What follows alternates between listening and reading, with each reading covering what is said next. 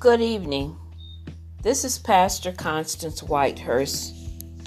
Thank you for tuning in to another episode of Seasons Beyond Victory. This evening, I'd like to speak with you from the topic Open the Gift. Tonight, our bishop ministered on the subject of peace. As the broadcast ended, I pondered over the high points and essence of his message.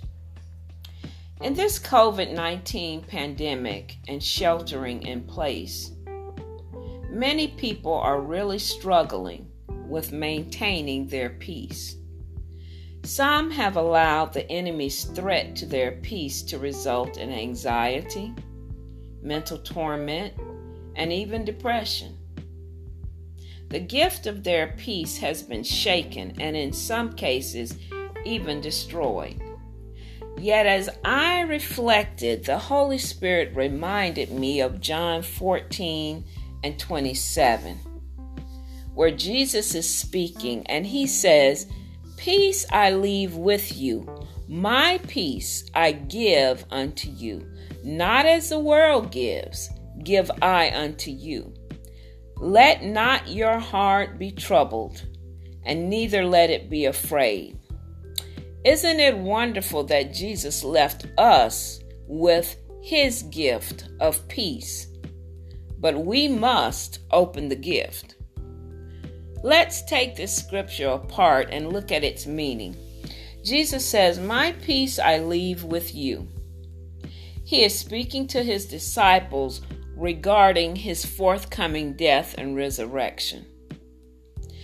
Jesus recognizes that in order for the disciples to fulfill the call to go into all the world and preach the gospel, they will need divine power and divine help from on high. Without this divine intervention, they will be rendered powerless against the attacks of the enemy. Prior to this scripture, in John 14 26, Jesus shares that his Father will send the Holy Spirit.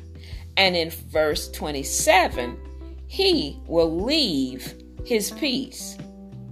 Yet, whatever God gives, Satan always tries to counterfeit. Jesus made this plain when he said, that the peace that he would give would not be a man made peace, nor a peace that can be generated by anyone or anything in this world. No, this peace would be a divine peace. The peace of Philippians 4 and 4. The writer states that peace which surpasses understanding. It is the that peace that gives a strong, resolute faith and confidence that no matter what the circumstances you encounter, God is faithful. God is good. God will keep you. He will provide for you and he will bless you. It's the peace that is connected to a faith that looks past circumstances and looks past sickness and looks past job loss and looks past failed relationship. It even looks past COVID 19 and any other difficulty. And it looks to the God who works all things together for your good and his glory.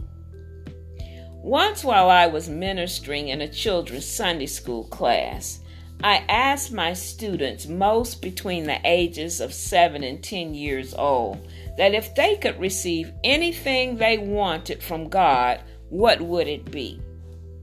I was not surprised to hear the names of the most popular toys and the latest video games and the most recently released athletic shoes as some of their responses. However, one young boy who I knew had encountered difficult circumstances and come from a troubled home said that the one thing he would ask God to give him was his peace. Even a child longs for peace amid difficult circumstances. After Jesus shares that he would give a peace that the world can't give, he closes this scripture by stating, Let not your heart be troubled, neither let it be afraid.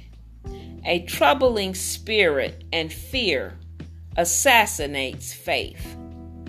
So, in this COVID 19 pandemic, don't let the world's circumstances rob you of your faith. And don't let the enemy steal the divine gift of your peace. Stay in the Word of God. These scriptures sustain in every season. He deserves your praise. The Word of God tells us that He inhabits the praises of His people. Encourage one another in the Lord. Every trial has a start date and an end date. I'm going to say that again. Remember that every trial has a start date and an end date. This too shall pass. Weeping may endure for the night, but just as sure as the sun will rise, joy will come in the morning. This is Pastor Constance Whitehurst encouraging you to open your gift of divine peace. Grab hold of your season beyond victory and be blessed.